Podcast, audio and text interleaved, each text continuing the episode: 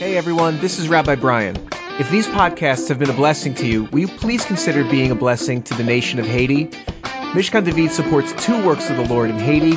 First is our orphanage, Beth Chesed, which means house of kindness, where 40 children are cared for each day, both spiritually and physically. And of course, there's our own Rabbi Peter Oliveira, who's setting Haiti ablaze by restoring it back to Yeshua, restoring it back to Torah, and to the Jewish roots of our faith in Messiah. Listen, to learn more, please visit www.torahforhaiti.org. That's T O R A H, number four, Haiti.org. There you can give a tax deductible financial blessing and sponsor a child for only $20 a month. Hey, thanks for considering, and may Adonai bless you. Enjoy this podcast, which was recorded at our Mishkan David Shabbat service in Rhode Island. Shalom. Here we go. Hallelujah. Hallelujah. So, uh, this week's Torah portion is, is, is really, from my perspective, a very special Torah portion. You know, some of the Torah can seem a little mundane. You know, you read the book of Numbers, and what do you get? You get a lot of numbers. You get this 100,000 in this tribe, and, you know, 50,000 in this tribe, and you get 20,000 in this tribe, and the tribe of Judah is over here, and the tribe of Issachar is over here, and, and the tribe of Zebulun is over here, and tribe of Manasseh, which is the half tribe of Manasseh because there's a half of Joseph is over here. And, you know, and, you, and it's like, why do I care about any of this? You know, but this Torah portion doesn't have any of that. It's got a lot of rich meat and it's got a lot of symbolism that really, really points to Yeshua, Jesus the Messiah. Uh, because the whole Torah, all of the law and all of the prophets all point to Yeshua. And in this Torah portion, for me in particular, it speaks so much of Yeshua. He's in so much of the symbolism, so much of it. Uh, it's an amazing Torah portion in, in the time that we're in, in the cycles, in the portions, because the children of Israel have been in the wilderness already for about 40 years. We're hitting the end of the book of Numbers now, so we're kind of hitting the end of the story, their wilderness story. Now about 40 years ago, you know, they got a glimpse of where they're going. Now the wilderness is 40 years, and I really believe that's very similar to the 40 weeks that we all spend in our mother's womb, getting fed without really having to do anything. But something a little premature happened about 40 years ago, where it's almost like they caught a peek outside the womb. Like imagine like the, like the, the little baby, like getting a peek out the door and saying, uh, no thank you. I'm okay right where I am, thank you. I'll stay right here. I got this umbilical cord right here. It's, I got all I need, man. I don't need to go out there and get that thing snipped. Cause I hear if I'm a man, we're gonna get something else snipped. And I don't need anything snipped. So I'll just stay right here and drink and eat and just kind of lounge around and be cared for. That's sort of what happened with the children of Israel all those years ago when they uh, caught a glimpse with the spies of where they were going to go and they said, thanks, but no thanks. Now, 40 years later, they're ready to go in. That generation is about to pass away and a new generation is about to go in and they are about to experience things that they have not experienced before in the wilderness. Because in the wilderness, they were in a place of being fully cared for by the Lord. They had water from rocks. They had bread from heaven. And if you want to fast forward a little bit into the book of Joshua, it even says that once Joshua got into the land, the manna stopped. The miracles kind of stopped. And, and that's what they were heading into, so no wonder why they just kind of wanted to stay where they were. Because it's a lot easier to kind of stay where you are and get cared for than enter into something brand new that everything is not completely provided for you. Sometimes you gotta fight for it. And they were going from a place where everything was given to them to a place where they had to take the land.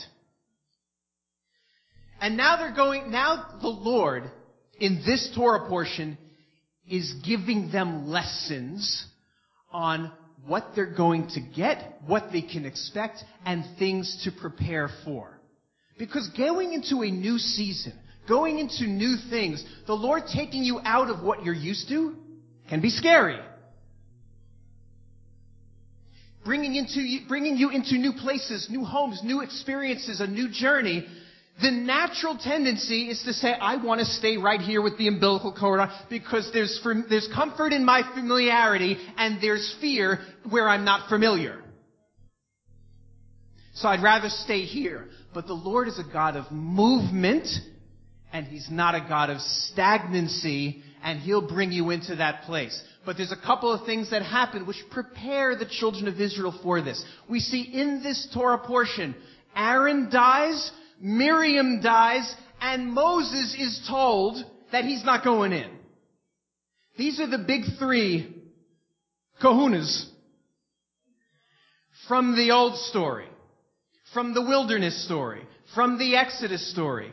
In one Torah portion, Miriam dies, Aaron dies, Moses is told not to make it, he's not making it in. This is the transition of the children of Israel into the realm of and the world of Joshua, whose, whose Hebrew name is Yahushua. It's the same name as Jesus.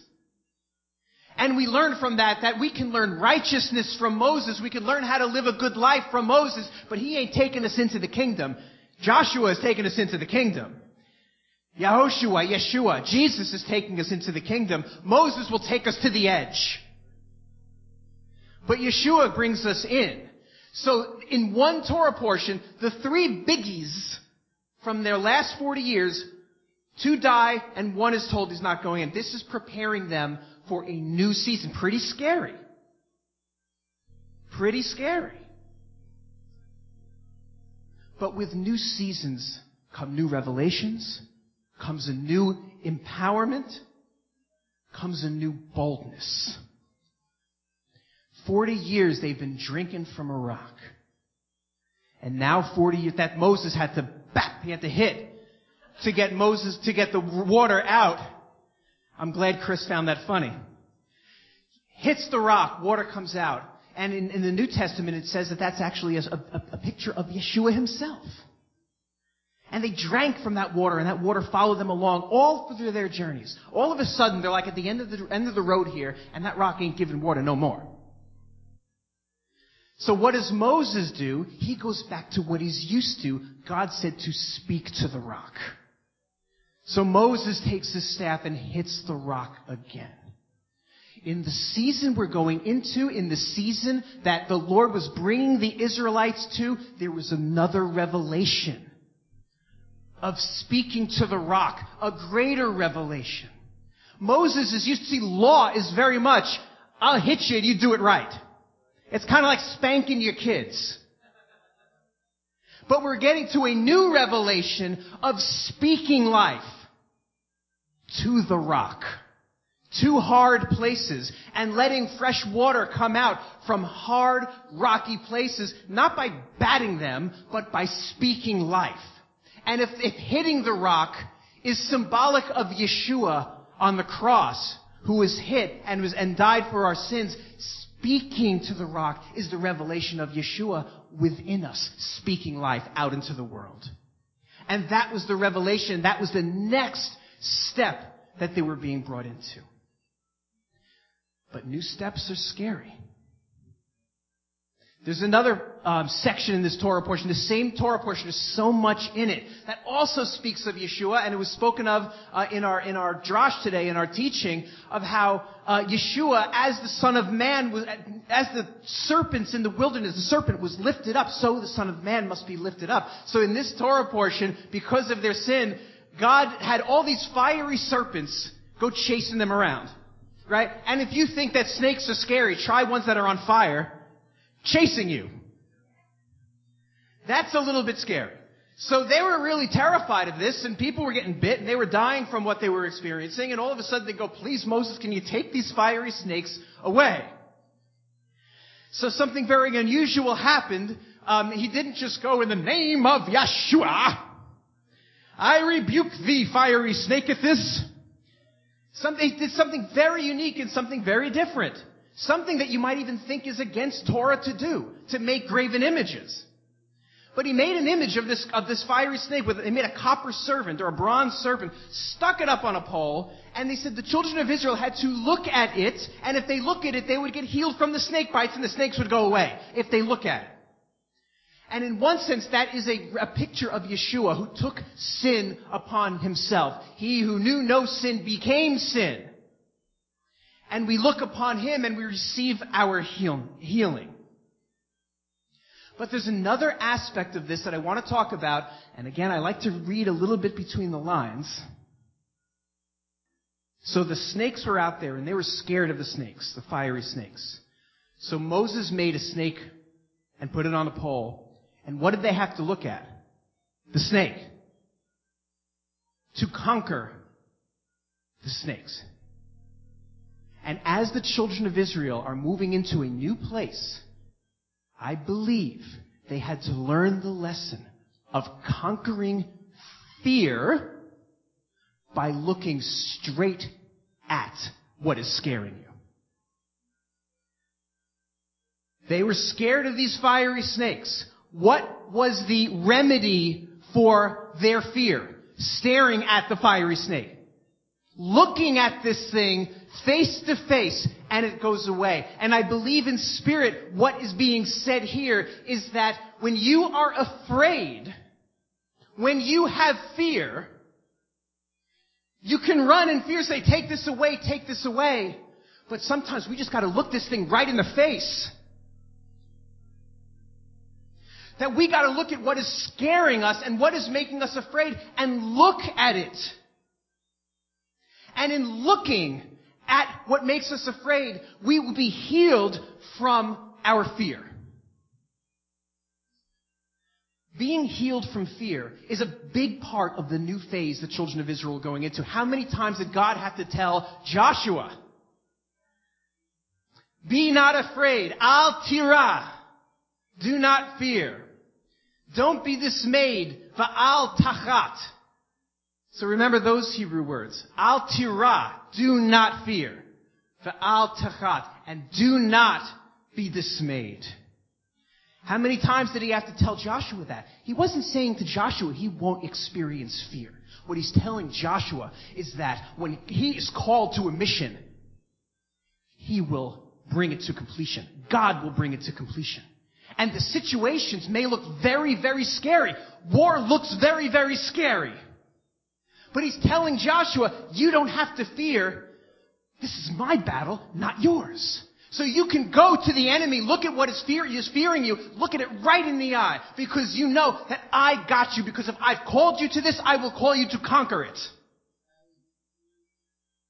If I've called you to the mission, I will conquer it through you.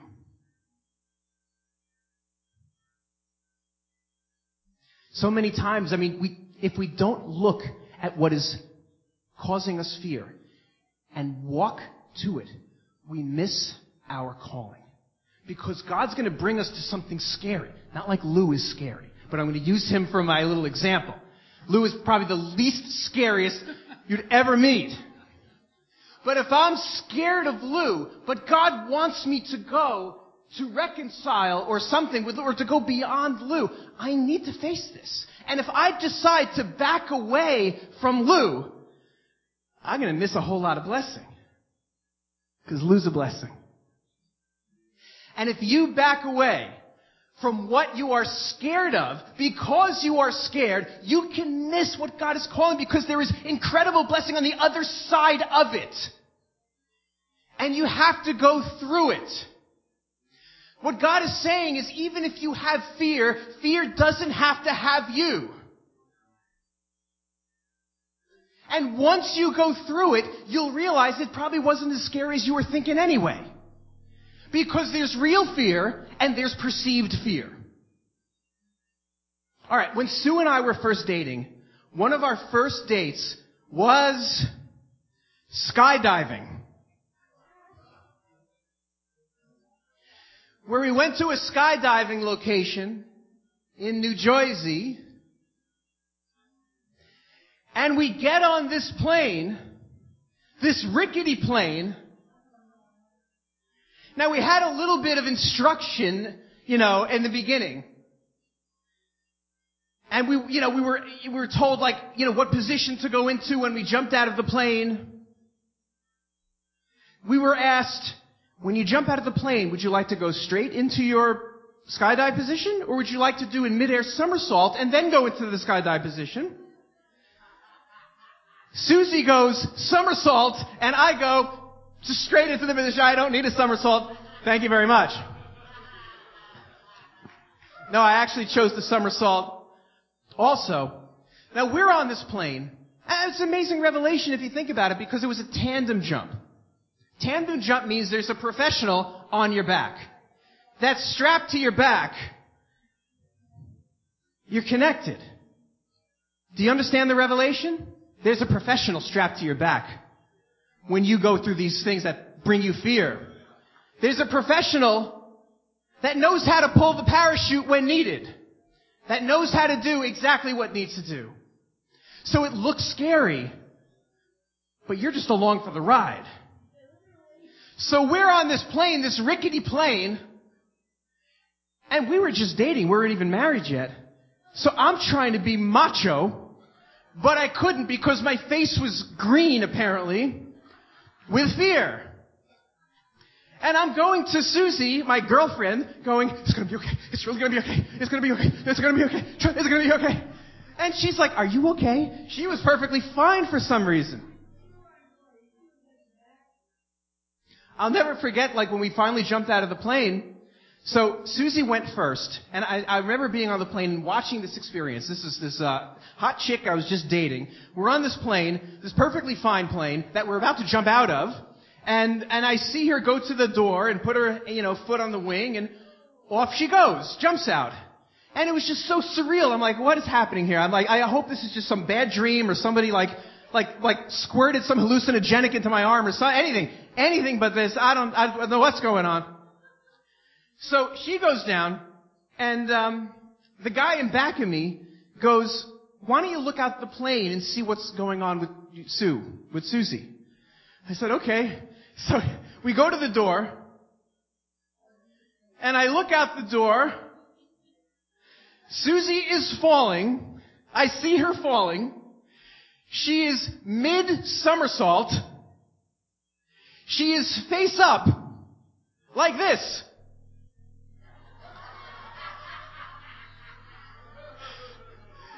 And then, poof, she falls into a cloud.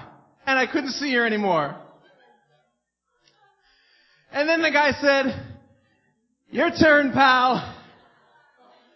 Oh my gosh. So he told me what to do. Yeshua. The guy that's strapped to your back when you don't know it. Just says, put your foot over there. Okay, I'll put my foot over there.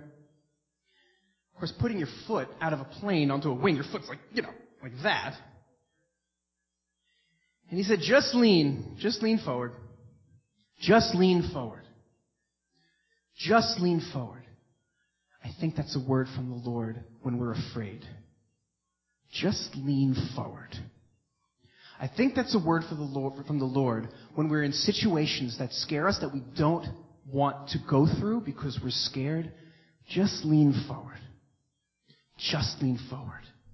He's on your back. He's got you through this. If he called you to it, he'll get you through it. Oh, there you go. You see, when you're a preacher, you're supposed to rhyme. If he called you to it, he'll get you through it. So off I go. Out of the plane. So as a macho man that I was, I did what any macho man would do at that time, now that I'm out of the plane. I shut my eyes. And I realized I was in the middle of the somersault. And I was very thankful I had my eyes shut because I had no interest in seeing anything. But then I was out of the somersault and I was in free fall position. And I opened my eyes and here's what you need to know. Every thought that I had of fear Every thought that I had of this is going to be a terrible experience. Every thought that I had that it's going to be like, like, like how you feel in your stomach when you're on like a roller coaster ride. Every thought that I had that I was, I'm going to be vomiting from 20,000 feet onto some poor soul or bird. Any thought that I had that this was a terrible idea was gone.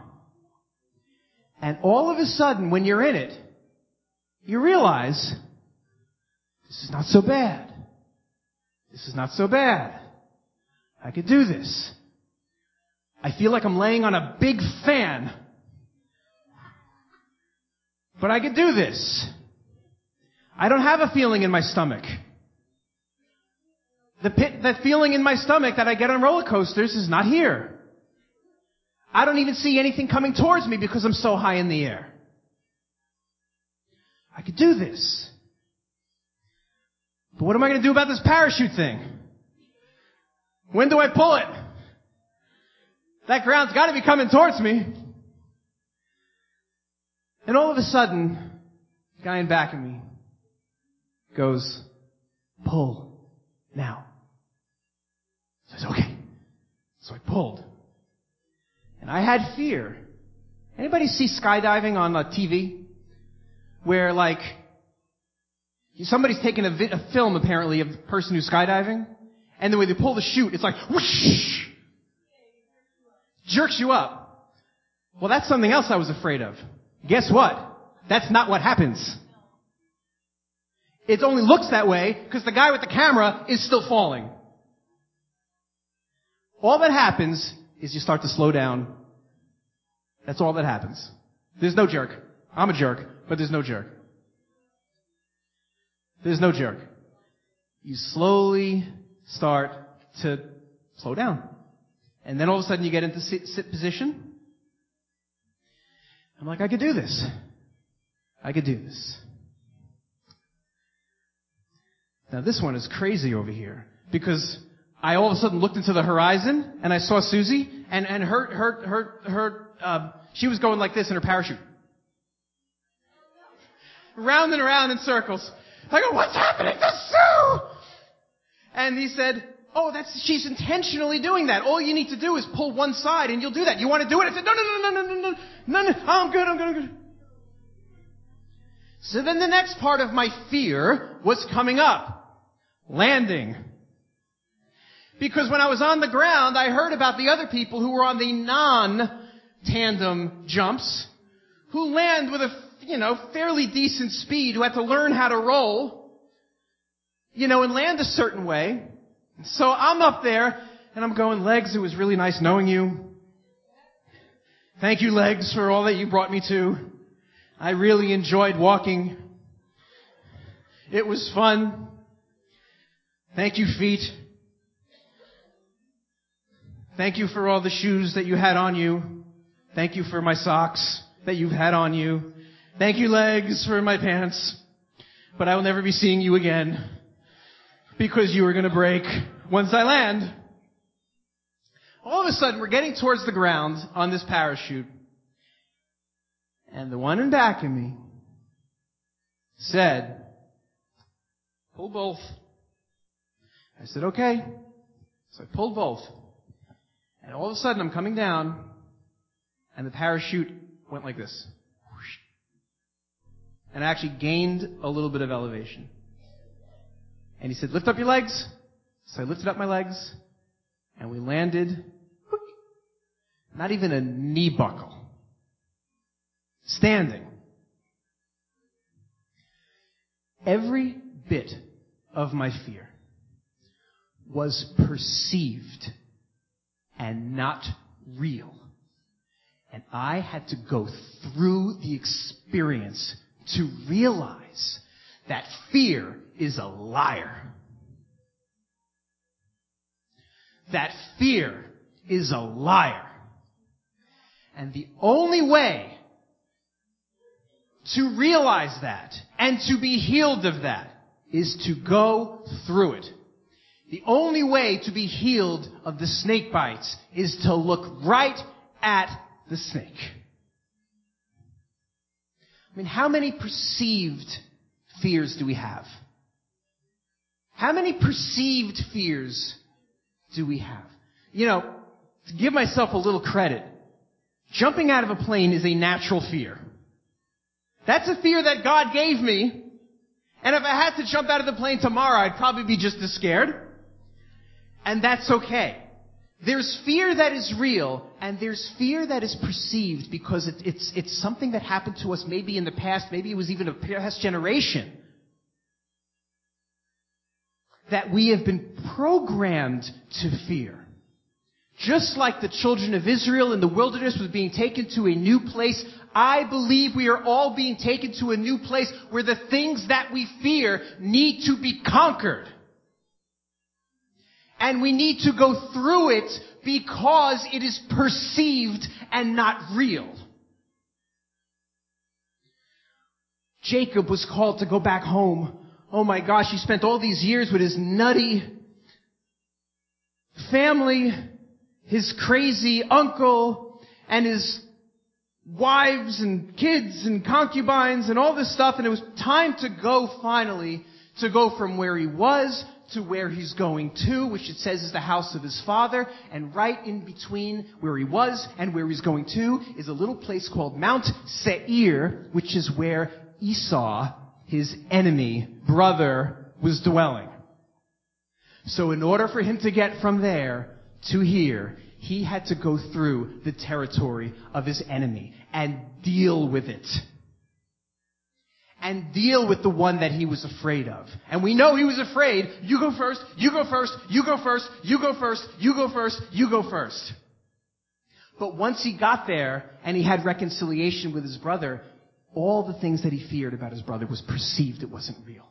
In the name of Yeshua today, I release you from perceived fears Fears that are lies, fears that are caused from our experiences. They're experiential, but they are lies. They are not true. Go through them. There is blessing on the other side of it. God knows what you're good at. He knows what you're not good at. He knows what you're good at because He gave it to you. He knows what you're not good at because He didn't give it to you. But if He put it before you, there's a guy that's attached to your back that will get you through it. That will tell you just what to do, just how to do it, just when to pull the cords, just when to lift your legs. I charge you in the name of Yeshua. Fear is a liar. Don't listen to it. Don't miss out on the blessing and the experience that's beyond the place of fear by backing away from it. What are some of our fears? What are perceived fears? Fear of intimacy. It's a lie. Fear of man. Fear of people. Fear of rejection. It's a lie. It's a lie.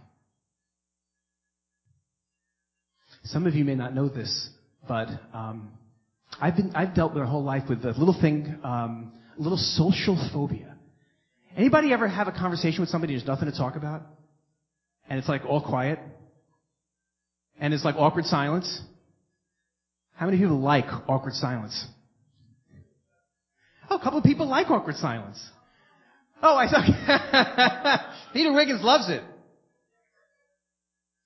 Well, with awkward silence, sometimes with me, I become like almost like paralyzed in fear. And when I became a rabbi, that was one of the things that the Lord had to deal with me, deal with me on, because I knew that being a rabbi was, there was, there was a lot of social interaction when it comes to being a rabbi. And I had to deal with interacting with people that I would normally want to shy away from because I have this, this fear of social things. And there is an amazing blessing, the greatest blessing for me for being a rabbi is to be able to spend time with you and to talk to you. But I had to go through a fear to get to that place. And just like certain things, like I said last week, certain things he'll heal you of immediately, some things he'll heal you of over time, but it's worth it. It's worth it. It's worth it. Last week we spoke about repenting and, and repenting to others and confessing your sins. You know what? There could be a, a, a fear of confessing. Because you're concerned about what other people are going to think of you after you confess. That is a lie. Speak to the rock. The rock to speak to is fear. And I tell you to speak to it. There is a generation that is going to speak to the rock, and you are that generation. Listen, Moses was told to speak to the rock, but he didn't speak to the rock. He went back to what he was used to. Which means that a command came forth from heaven to speak to the rock, and nobody yet has spoken to the rock. You are the generation that will speak to the rock. You are the generation that will speak to hard places and water will come out of.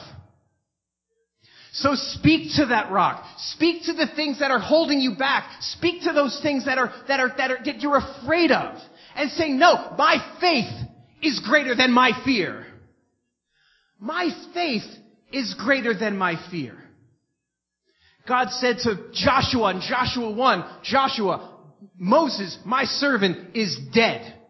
Now go take the land.